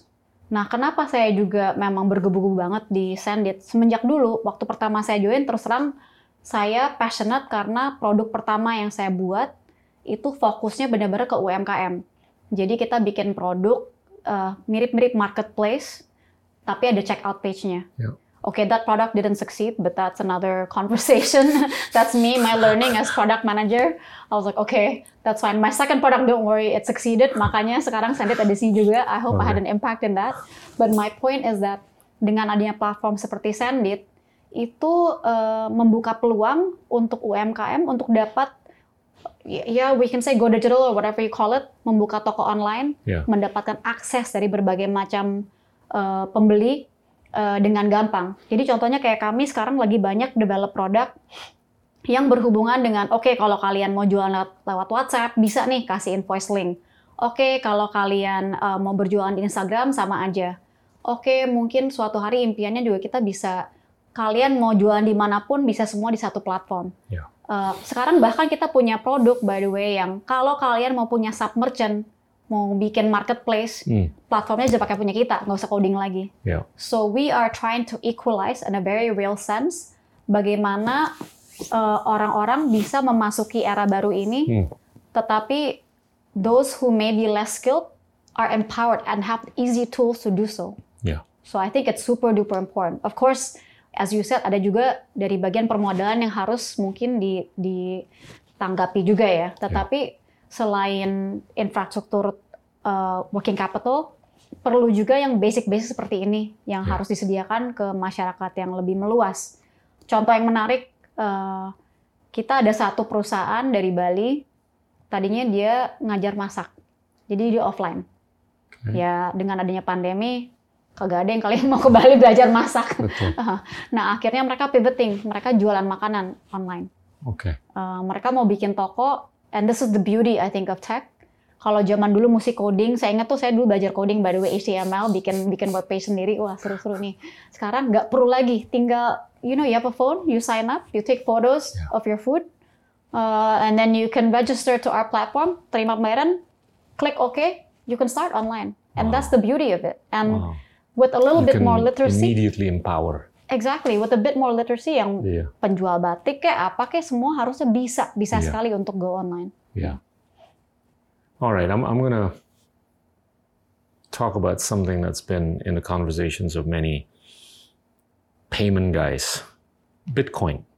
Oke. Okay. Iya kan? Wow, the the good old question ya. Yeah. Nah ini kalau kita lihat, oke okay lah, Bitcoin tuh ini ini the the the camp that believes that Bitcoin is the cool thing. Right. Itu kan percaya bahwa ini desentralisasi ini ini bisa membuahkan akuntabilitas hmm. yang diinginkan oleh hmm. partisipan dalam transaksi. Yeah. Recourse. Hmm. Dan juga transparansi. Ya kan? Yeah dibandingkan sentralisasi transaksi yang selama ini dianggap kurang transparan. Kalau saya lihat transaksi Bitcoin 2019 itu hmm. udah mencapai 1,3 triliun dolar. Blockchain Bitcoin, yeah. ya, blockchain enabled Bitcoin. Kalau Visa kartu kredit itu 8 triliun dolar. Hmm. I mean just by looking at the sheer data, yeah. it's so easy to just think in no time ini bakal kelewat. Kartu kredit dilampaui yeah, yeah. oleh Bitcoin, right? What's I want to take you to a philosophical place. Right. Yeah, after yeah. we we talk about this, you know. Gimana nih ke depannya Bitcoin atau blockchain? if we, we talk about blockchain, blockchain itself ya sebenarnya kan cuma ledger aja ya. Yeah. Uh, having some sort of decentralized ledger yang money in, money outnya kelihatan minus plus minus plus. I mean I'm oversimplifying ini ya. It's okay. Please nobody get angry at me. Yeah, yeah. Uh, tapi ini, kalau ini kita platform bicara yang mengedukasi. ya, ya, ya. tapi kalau kita bicara cryptocurrencies, uh, yes, I think that could be the way to go in many markets. Tapi kalau di Indonesia, uh, menurut saya mungkin uh, sulit karena kenapa sulit dari segi regulator mungkin kan merasa this is not the appropriate way to go. Yeah. Uh, dan saya mengerti, saya mengerti uh, that that push and pull. Yeah. Uh, kalau saya jadi pemerintah, uh, and I'm a big believer in government, right? Yeah. Uh, I I don't think it should all be free market. Semua orang kocar-kacir sendiri ngurusin, you know, I don't know some dystopia of decentralized, you know, little little towns, right, that you run on your own. No, I think I think government has a place, and government should be there to protect its people. Uh, nah, karena adanya tension itu, menurut saya dari segi kripto mungkin for for for trading purposes, Ya. mungkin mungkin for for those that side of things, I think it's appropriate. Tapi kalau untuk pembayaran sulit kecuali pemerintah bisa mendukung. Ya. Dan kenapa by nature pemerintah nggak akan mendukung? Because it takes away the power from the government. It decentralizes everything. You don't know. Yes, it's transparent to those who are in the platform. Users, yeah. Yeah. Tapi nggak transparent to to the guys who are running the country. So if you're talking about nanti kita nggak tahu dong duitnya ke mana, kita nggak tahu dong kalau money laundering ke mana. So I think it is actually quite appropriate for the government here to say, Yeah. hey, mungkin bukan waktunya di Indonesia untuk melakukan pembayaran lewat kripto. Yeah. Does it prevent the government one day from creating its own digital currency? Probably no. I think that's probably the way to go anyway, right? Yeah. Uh, It seems like an ine- inevitability, yes. ya kan? But at the end of the day, and again mungkin saya oversimplified, if it's government based, ya sama aja sebenarnya sama sama kertas kan. Iya. The the behavior will be quite similar, but digital in nature, uh, with the digital ledger, and maybe that's probably going to be the way to go. I think Europe, some parts of Europe is already trialing that. Kalau saya Yeah. nggak salah ya, kayaknya di Yeah. Netherlands or something like that, they already rolled something out. Oh, and, and a few other places. Yeah, they're, yeah. they're trialing it. Nah ini saya sering ditanya, kenapa tuh kripto kok naik terus? Gara-gara Kalau Elon menurut saya Musk. karena dua alasan. Iya. Yang pertama tuh orang tuh udah agak-agak semakin khawatir mengenai dolar. Hmm. Karena begitu berlimpah-limpahnya pencetakan uang. Hmm. Sehingga it's no longer as finite as it has been. Yeah. Jumlah yang beredar. Yeah. Semakin itu infinite, semakin sulit untuk kita mengassign value kan Hmm. ke setiap unit yang Iya. beredar. Yeah. So that that I think is is one structural reason for why the alternative, call it Bitcoin or crypto or whatever, Hmm. Yeah. has been going up. Dan yang kedua, yang saya pelajari ini banyak sekali pengelola dana ini menganggap bahwasanya kripto ini kelas aset yang paling nggak ada korelasinya dengan betul. kelas aset lainnya yang mereka kelola. So when you want to diversify, when you want to hedge, you need something that's completely or significantly uncorrelated. So that that serves the convenience. Iya kan? Nah ini coba deh, ini dibungkus dalam kenyataan yang mana likuiditas nih udah bejubel banget. Nah ini duit harus dikelola. Dan gimana mengelolanya ya kita harus investasi di kelas aset yang convenient. Tapi kita juga harus melakukan diversifikasi dan hedging. Jadi mungkin dalam waktu dekat saya nggak ngelihat bakal terjadinya koreksi terhadap the value proposition of crypto. Yeah. Jadi kalau orang ngomong ini bakal lari nih ke 300 ribu dolar, you know, after thinking about this, that thing could hold water. potential is there, but back to um, when you think about what's happening here in market di Indonesia sendiri, mohon teman-teman get educated first. Betul. Betul, tapi yang Yes. punya duit bukan di sini kan? betul, betul. Yang punya betul. duitnya di Amerika, Iya, di Eropa Barat, iya. di Jepang, di Tiongkok, di Korea. Mereka bingung.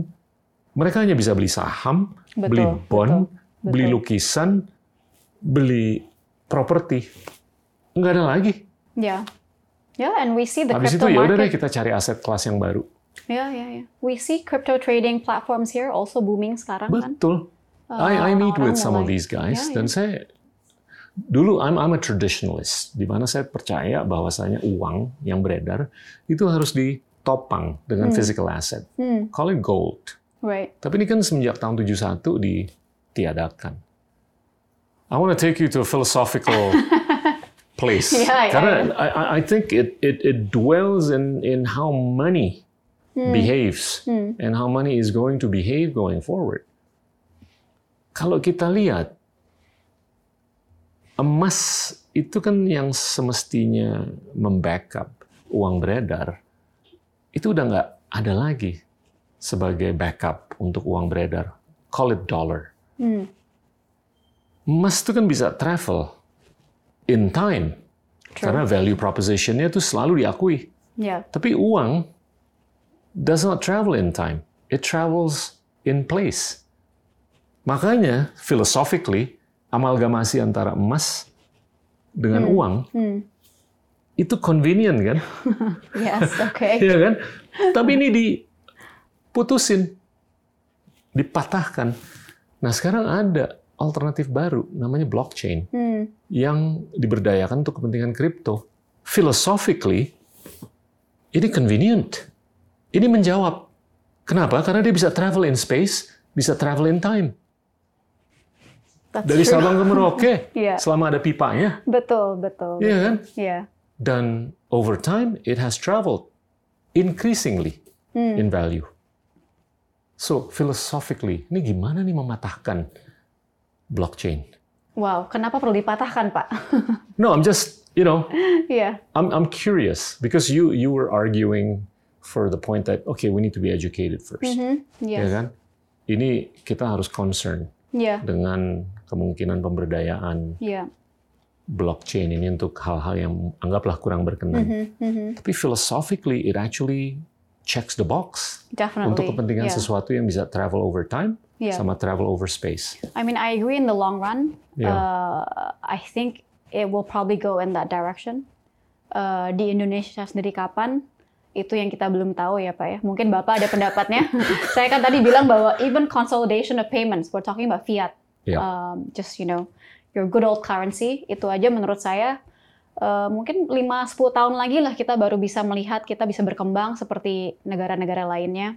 Kalau kita melihat in the Western world, or uh, somewhere like kayak di Tiongkok. Jadi untuk something like this crypto, I think um, it'll take a little bit longer. Yeah. Mungkin saya akan salah ya. Nanti suatu hari kita bisa ketemu lagi. Gimana nih Pak? We- Kita we let's- both let's could check. be wrong. Yeah, yeah, yeah. You know, but Yeah. you know, this is a discussion, right? Yeah, yeah, yeah. But I think I think it's mungkin inevitable ya. I, I, I I think so. Ini keniscayaan. yeah. It's Dan- just dan- when, right? Dan semakin saya pikirin, ini philosophically it actually makes sense. Yeah, yeah. Karena ini menjawab kekosongan yang eksis semenjak tahun 71. Semenjak ditiadakannya standar emas untuk membackup money atau uang beredar. Yeah, then it's a matter of what do governments want to do about it. Exactly. ya, tinggal itu aja pertanyaannya sih. Uh, mau mengikuti atau mencoba uh, resistansi, right? Yeah. Uh, Now- question. I wanna, I wanna. Okay, we've talked about until today, right? Yeah. Let's focus on the future. Hmm. How, how do you see the future of money? Kapan sih orang Indonesia tuh udah nggak pakai Wow. tunai lagi? Ya. Semuanya tuh udah pakai HP aja. Di China kan udah sangat Iya, pervasive. iya, iya, saya iya. tuh waktu di Tiongkok tahun 2019 mau minum kopi, saya Iya. udah ngeluarin renminbi, ditolak Betul, betul. oleh penjaganya. Karena dia mendingan pakai begini aja, pakai WeChat, WePay atau apa. Ya. Saya tanya kenapa? Ini kan sama nilainya. Dia bilang saya malas karena di akhir hari saya harus rekonsiliasi. Betul, betul. Do you do you foresee in the near foreseeable future Again, I di think Indonesia it's- tuh nggak pakai I think tunai there's lagi? several things that have to move together sih untuk itu bisa terjadi. Yang pertama memang literacy education. Uh, jadi Indonesia tuh behaviornya naik banget ya karena mobile phone penetration what is something like 120% or 130%. Berarti banyak orang punya bahkan punya bukan satu HP aja tapi dua atau bahkan tiga kan. ya. Iya, iya, oke. I don't want to get into that conversation. Uh. But yeah, itu is very fascinating. I think we're one of the largest users Facebook, Instagram. ya. Berarti kita kan sudah di-train untuk go digital. Hmm. Tetapi kenapa kalau soal uang itu tidak seperti itu? Ada beberapa hal. Satu, ya oke, you need to educate yourself. Like I said, ride-hailing apps, uh, even e-commerce players that subsidize, itu membantu sekali supaya orang bisa behaviornya go digital. Sekarang semua orang pun udah biasa kan top up lah, transfer lah, bank transfer, so it's moving in that direction. Tapi kembali lagi, we don't even have to go too far. Like we go to West Java, Ya. uh, the farmer yang hidupnya itu hari ke hari, yang nafkahnya itu paling ya sehari mungkin dapat 50 ribu atau 10 ribu. Buat apa mereka pakai digital? Toh duitnya sehari pun akan habis. Mereka nggak bisa memikirkan besok seperti apa. Menurut saya harus ada paralel di situ juga sih Pak. Ya. Dalam arti, how do we move up that standard, ya standard of living, or you know maybe uh, you probably uh, understand that behavior a little bit more. That's one part. The second part is is the infrastructure ready? And then the third part, are people educated to go in that direction?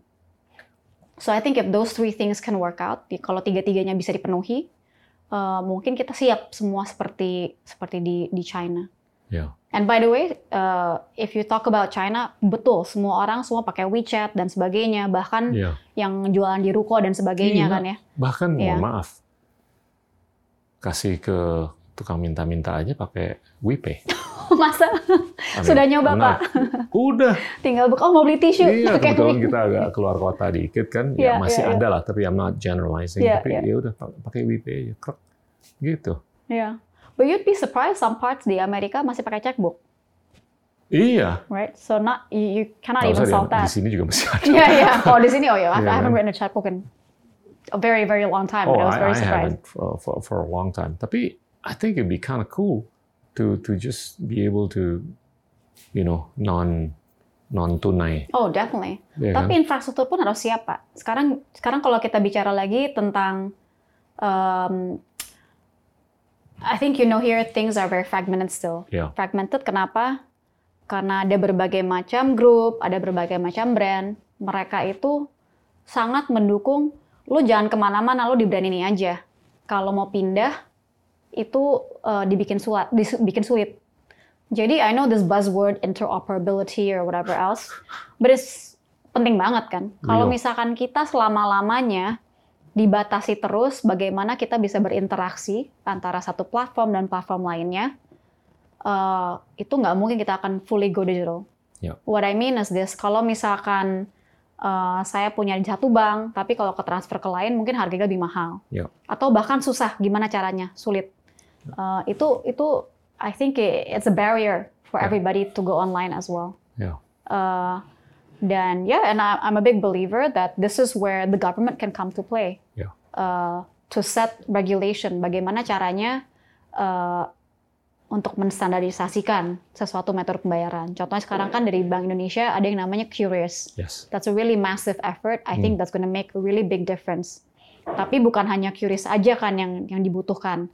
Tetapi what about the payment rails itself? Pipanya gimana? Siapa yang bisa berhubungan dengan pipa tersebut? Sekarang yang namanya switching network. Ya. Nggak semua boleh langsung berhubungan dengan switching network itu. Ya. What that means is payment is not equalized. Ya. Berarti hanya beberapa instansi saja yang bisa Hmm. melakukan hal itu. Berarti yang akhirnya merasakan adalah konsumen yang Ya. oh kalau ke sini nggak bisa, kalau sini nggak bisa. Ya. Uh, so I think I think to me kalau itu bisa di solve itu satu problem besar yang dapat membantu ya suatu hari kita bisa juga kayak di China kayak di Tiongkok semua Ya. bahkan yang beli tisu di jalan mungkin ya sambil sambil Ya. di lampu merah bisa langsung gitu Why not? ya pakai Iya kan? wallet ya that mau would be the dream QRIS, mau pakai apa, silakan. Yeah. But the beauty of it is here dengan adanya banyak investasi yang masuk, Ya. uh, so many people are trying to tackle that issue. Ya. Bahkan semua kan sekarang fintech is the big thing. Ya. Bahkan e-commerce platforms bukan hanya pemain fintech yang by the by fintech itu bukan pinjam meminjam ya, tapi fintech itu anything to do with financial technology. Ya. Bahkan pemain e-commerce dan selainnya mereka pun sekarang mau mencoba menjadi uh, ya basically fi- a fintech company Ya. because they understand that that's the way to go uh, going forward. Yeah. Uh, Gojek is not ride hailing, Yeah. right? Or, or Grab. Mereka at the end of the day, they will be a, uh, they are a fintech company. Fintech. Yeah. Kita kalau lihat udah ada beberapa sektor yang sudah terdisrupsi. Anggaplah jasa keuangan. Anggaplah transportasi. Anggaplah to some extent pariwisata. Hmm. Tapi saya masih lihat masih ada beberapa sektor di Indonesia yang sticky, nggak bisa terdisrupsi.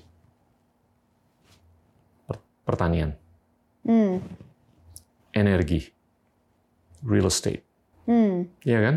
Okay. Terus In what way? Not able to be disrupted. not significantly disrupted. Adalah beberapa pemain di situ, ya kan? Yeah, Di yeah. pertanian adalah beberapa yang kita tahu, tapi it does require much more disruption. Ya kan? For better efficiency, for better effectiveness. Ya. in in in the way not only di hulunya supaya kita bisa melihat produktivitas dan Ya. produksi yang lebih tinggi, tapi juga efisiensi distribusi dari hulu ke hilir dan penyempurnaan wajah atau wujud di hilirnya. Ya, Iya kan? Itu kalau menurut saya masih, waduh, dan agriculture itu represents about 13% of the GDP. 13% dari PDB kita. I definitely agree that requires more disruption. Tapi permasalahannya Pak, kalau agrikultur itu apa? Perlu pendamping logistiknya. Betul. Kembali ke infrastrukturnya ya, Betul. harus ada. Bahkan sekarang bayangkan Pak, kita dari di Jawa sendiri aja. Saya kembali ngomongin West Java karena sering lewat Oh. sana sini. Ya, Uh, it can take Yeah. two hours, it can take three hours, it can take nine hours. The Yeah. cost of logistics is so high ya, for you to have any sort of um, something that's grown three Betul. hours away on the table. The Betul. cost is exuberant. ya, So when when I think our infrastructure again can be fixed ya, uh, dan didampingi dengan disruption, I agree in fact. Uh, contohnya uh, platform yang giving access dari petani untuk menjual langsung, Ya. like farm direct to table. ya, Um, only then mungkin bisa ya. I Ya. mean, I'm I'm less in the know about real estate atau uh, mungkin dari segi apa um, other things like oil and gas. I'm I'm Ya. less um, you know in the know about that. Tapi certainly those types of sectors, the potential I agree is very very big. Cuman Ya. bagaimana kita cracking that logistics problem first? Yeah. I'm, I'm only trying to make the point that for those Gen Z members, Ya, peluangnya ini masih banyak banget. banyak sekali Iya kan? betul teman-teman. Jadinya betul. ya kalau saya cerita, waduh kita udah ketinggalan nih, the first wave is just gitu kan, Oh, udah iya. meledak. Tapi eh, tunggu dulu, Apple, Microsoft tuh in the 80s, tapi Google and Amazon in the Exactly. 90s. Then you got Facebook. Betul. Then you got Netflix in the 2000s. Exactly. And if you take the valuations of all these, they're gigantic. Yeah, and look, Iya kan? Jadi you, You could lose 10 to 20 years and still be in the no. yeah, definitely. And look, just because you're not the first to do it, bukan berarti tidak bisa mendisrupsi. Iya. Kami bukan the first payment player here. Google Yeah. was not the first search engine. Yeah. Jadi ya, I agree. On existing industries, opportunitasnya masih banyak. Yeah. Dan exactly, we are scratching the surface. Yang lain-lain itu peluangnya juga besar sekali. Yeah. Um, on on every other industry, Yeah. yeah, there is that potential for tech to change Yeah. the world. That's that's my big belief. Yeah.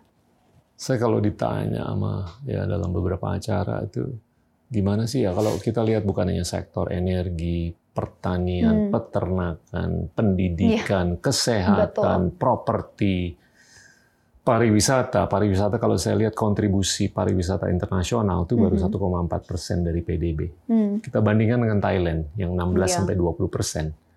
Ya saya sih ngeliat ini banyak banget yang masih bisa dan Iya, dan betul. we can produce. Nah sering kali saya ditanya bakal berapa unicorn nih ke depan? Ya Wow. easily a hundred, Betul. Iya kan? Iya, betul. Dalam 10-20 tahun ke depan mah 100 tuh it's an easy minimum. Ya, ya, ya. Kalau kita memang gigih, Betul. ya kan? Dan perlu kembali lagi pendidikannya. Jadi harus ada yang mendukung Iya, dengan adanya akselerator ya, eh, dan sebagainya supaya eh, mata kita tuh semua terbuka ya, eh, dengan oportunitas apa saja yang ada di dunia. Maksudnya saya bukan dari segi bahkan bukan dari segi bikin konsepnya ya Pak ya. Tapi kembali yang seperti saya bilang kemarin, ba- banyak sekali di sini eh, even founders, business uh, business people, businessmen and women, uh, or entrepreneurs yang datang ke saya, Tessa ajarin dong Facebooknya nih kayak gini oke apa enggak? Tessa ada investor yang menawarkan nih, ini benar apa enggak? Tessa ini saya merasa valuationnya perusahaan saya segini, kok ada yang mau menawarkan kayaknya, wah ini nggak menarik sekali, gimana caranya kita bisa menstrukturkan in a way yang win-win untuk both party? Atau investor macam apa sih yang harus dicari? So education in that respect as well. ya, Untuk generasi yang sudah siap untuk menjadi entrepreneur itu diperlukan sekali. Uh, because you know, I'm a big believer in liberal arts because it opens up your mind. Tapi I'm also a big believer, makanya saya di operations ya Pak ya. Yeah. How do you execute well? Jadi you have to learn real things, real Right. tangible things yang bisa digunakan um, in your real life, in your career, in your professional life. Dan hal itu menurut saya eh, bahkan kami yang di industrinya sendiri harus mulai mendukung. Impian saya suatu hari, wow kalau bisa bikin akselerator di sini, why not? Why not? Wow. There are so many people who need it, there are so many people who reach out. Kenapa tidak? Dan kembali lagi juga ke terkadang mentalitas. Di sini tuh terkadang kalau mentalitas tradisionalnya, I have knowledge, I don't want to share with you. Karena if I share, then you do better. Which is why, you know, you having, you know, you're lecturing, you having a school, that's amazing. It should be the Yeah. other way around. It should be, I have knowledge, I'm going to share this with you Yeah. supaya kamu juga bisa sukses. Yeah. Karena look, knowledge is one thing, execution is another lah. Yeah. Just because I tell you now, eh Pak Gita nih rahasianya untuk bikin fintech gini loh. Yeah. Besok belum tentu kan bisa, oke let's go Tessa, I have the energy to start one. Yeah, Belum it, tentu it- kan it ya, Pak, takes ya? many variables exactly. to to to to attain success. Betul, Yeah. sweat, blood, and tears itu benar-benar real kawan-kawan karena Iya. dulu di Sendit ada yang sampai karena payment nggak Iya. kekirim jatuh berdarah-darah Iya. coba mengurusin payment orang. More more more politely, one percent inspiration, ninety nine percent Exactly, perspiration. exactly. Jadi kita, again, I'm a big believer infra and every sort, education included. Yeah. Pendidikan tuh penting banget di sini bukan pendidikan cuman yang basic aja, tetapi yang lebih real world for real world for startups. Uh, how to raise funds, how do you run your books, you know, Yeah. as in like how do I get to profitability. Uh, I feel very privileged to have learned that through through being in the investment world. Yeah. Itu benar-benar, you know, I'm sure you also saw that value. Belajar lihat industri banyak, belajar meli- uh, bertemu banyak entrepreneur, uh, pembisnis, how did they get it up and running. More people should have that knowledge. Yeah. Yeah. Betul. Okay, where do you see Indonesia 2045? 2040, ngitung Yeah. dulu. 24 Itu berarti years from 24 today. tahun lagi. Oke. You'll still Wow. be what in the 50s or in the 40s? 60s maybe kalau matematik. Waduh. Oke, sekarang pulang dulu deh. Sudah merasa tua. Go to the future. Where where, where do I see Indonesia? Um, semoga And and be be inspirational in the sense that ya. could we be as big as China or India Oh, or whatever? totally, ya. Menurut saya eh, yang menarik dari Indonesia itu dan saya saya sekarang eh, we've just expanded to Philippines. Jadi melihat Yeah. kita bisa melihat juga behavior orang di di negara lain dan belajar juga dari beberapa investor yang sharing tentang eh, perkembangan in other Southeast Asia markets. Uniknya Indonesia itu orang Indonesia pertama kita tuh resilient banget. Yeah. Eh, like I said dari SCBD ke Kuningan bisa setengah jam, bisa satu jam, bisa dan 15 rese. menit. resilient dan rese, oke. We Bercanda. we are really. Yeah. We're we're okay with with Yeah. with things that are unknown. Hmm. That's great. Tuh we will try something once. Ya oke kebanyakan karena ada promo kali ya. Yeah. Tapi we're willing to start- try something once ya. Jadi kita adventure adventurous, kita berani. Yeah. Um, and then three, I think we're super duper creative, and I think it's because of the first two things. Karena banyak hal yang uh, banyak hal yang susah diantisipasikan, kita jadinya kreatif gitu.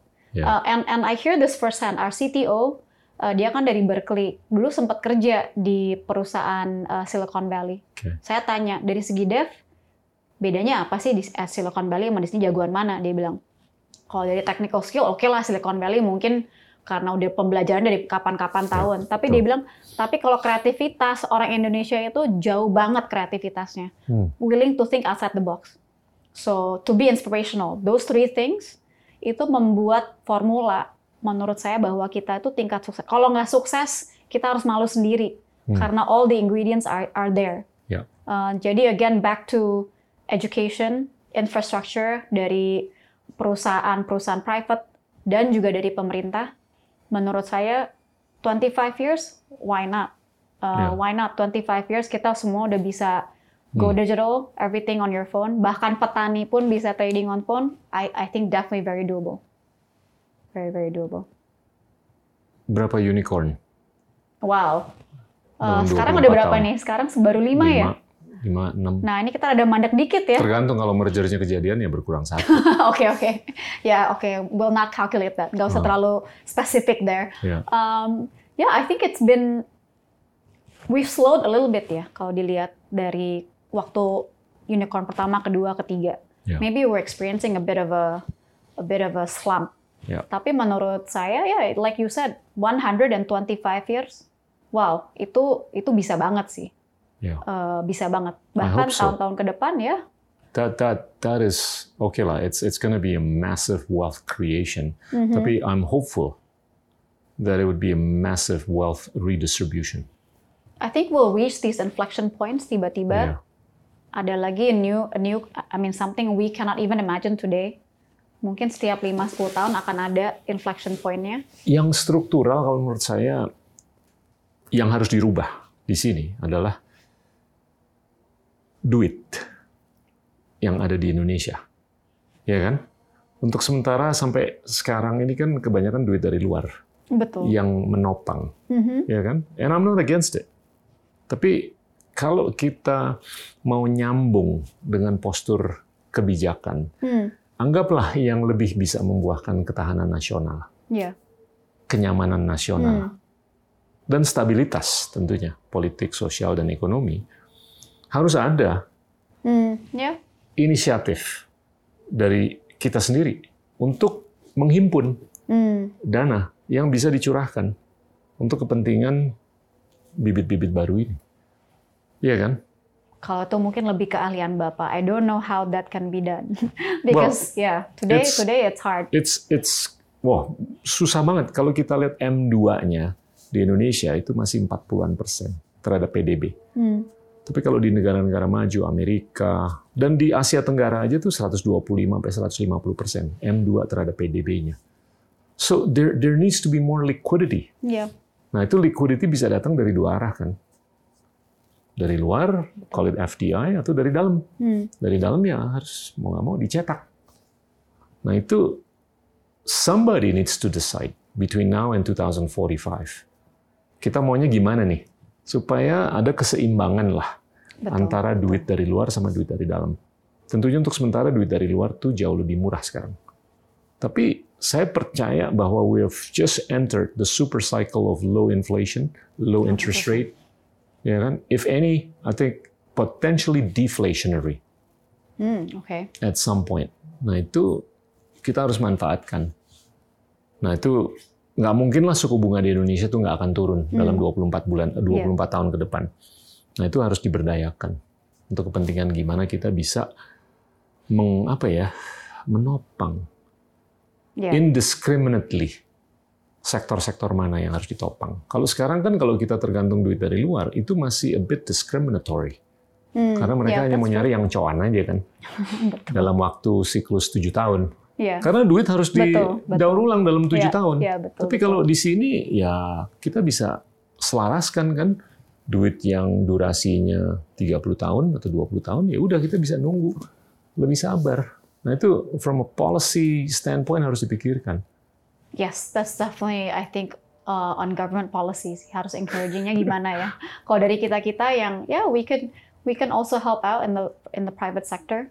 Tapi kembali kalau dari segi itu ya uh, it's easier right now to raise outside outside of Indonesia. So No brainer. yeah, Then then I think it's upon you and us, all of us, to to be cognizant of the fact that pengetahuan yang ada di private sector itu lebih exponentially growing hmm, dibandingkan pengetahuan yang ada di public enterprise. Nah, Ya. itu tanggung jawab moral kita untuk Betul. supaya itu selalu selaras agar tidak terjadi blowback, yeah, regulatory blowback. yeah, yeah, Iya kan? betul sekali, betul sekali. Jadi, so you, I think you you are accountable to whether or not you're compliant, iya kan? Hmm, yeah. But you you have to be responsible in making sure that they understand Hmm, what the Definitely. trends are. definitely, yeah. kan? Yeah, I think and and lucky for us, um, there are moves in that direction. Uh, jadi keuntungannya sekarang, well, and actually in a sense karena COVID juga jadi lebih difokuskan ke Betul. ke digital industry Iya. dan sekarang adalah waktunya dialog untuk Iya. membuka matanya. Jadi eh, supaya kita bisa tetap mendukung perusahaan-perusahaan seperti kami, Iya. tech company untuk tet- tetap berkembang di Indonesia karena trennya memang akan selalu ke arah situ sih ya Pak ya. Iya. Jadi semoga 2020 eh, 45 wow. itu nggak kebayang sih. semoga It's, it's gonna happen Iya, a iya. lot sooner than you think. ya semoga pada saat itu semua udah kita bikin Teslanya sendiri deh, nggak usah Tesla dari luar negeri Why not? ya. Why not? Terus kita bisa island hopping very easily. Farmers who want to send food can just go and do it Bukan ngirim aja, tapi produk yang diproduksi exactly lebih and keren. the products uh, Iya are kan? from here. Ya semoga bisa seperti itu. Saya Lebih- yakin bisa. Saya yakin yieldnya lebih tinggi dan segalanya. Betul, betul. Okay, we've we've talked about a lot of stuff, ya kan? Yeah. Dari masa lalu sampai 2045. Let's end on a on a on a nice note. Talk about how you chill. How do I chill? Well, you know, it's pretty Yeah, yeah, stressful, yeah, right, yeah. to be working Betul. on your platform.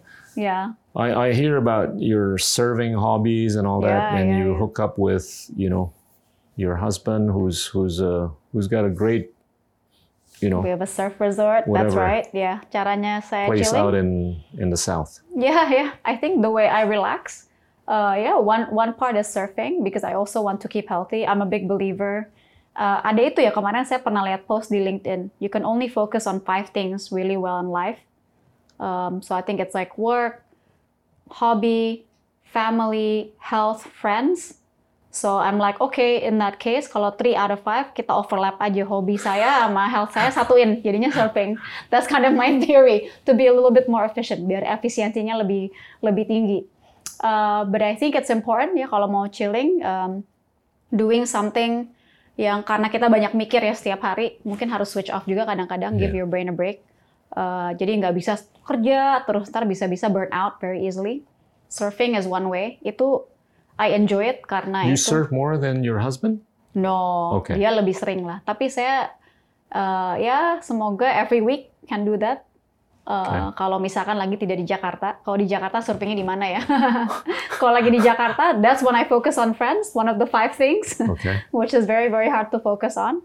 Jadi important juga untuk selalu bisa ketemu dengan teman-teman, hanging out, ngobrolin yang lain-lain, dan membuka wacana ya. Terkadang kalau kita di startup world terus, apalagi kalau kayak saya melihatnya ke dalam operation, operation, operation, kadang-kadang jadi nggak kenal industri lain, Betul. tidak kenal selain startup, dunianya dunia maya terus ya. Dunia Iya. nyata kayak gimana dong? Kita jadi Iya. harus juga harus selalu membuka pikiran dan melihat keluar. Great. Thank you so much. Thank That's you. That was an amazing conversation. Seru ya Pak ya? Seru. Teman-teman, itulah Tessa Wijaya, founder dari Zendit. Terima kasih. Endgame is a podcast by the School of Government and Public Policy Indonesia, the first Indonesian policy school to offer a full-time master's program in English, and is a production of The Cinema, Indonesia's award-winning entertainment and technology company. Oni Jamhari and Angga Dwi Sasongko are our executive producers. Ahmad Zaki Habibi and Jimmy Kuntoro are our supervising producers. Hana Humaira and Farah Abidah are producers. Bobby Zarkasi is our director. Aditya Dema Pratama is our director of photography. Video editing by Felicia Wiradian. Alvin Pradana Susanto is our sound engineer. Ratri Pratiwi and Fiera Rahmawati are research assistants. Aulia Septiadi and Ferdizal Oktama are our graphic designers. Transcriptions and translations by Isfi Afiani. The song you're hearing is by Niall Giuliarso, Ferdinand Chandra, and Philippus Cahyadi, mixed and produced by Gibran Wiryawan. The production of this episode adheres closely to the local authorities' health and safety protocols.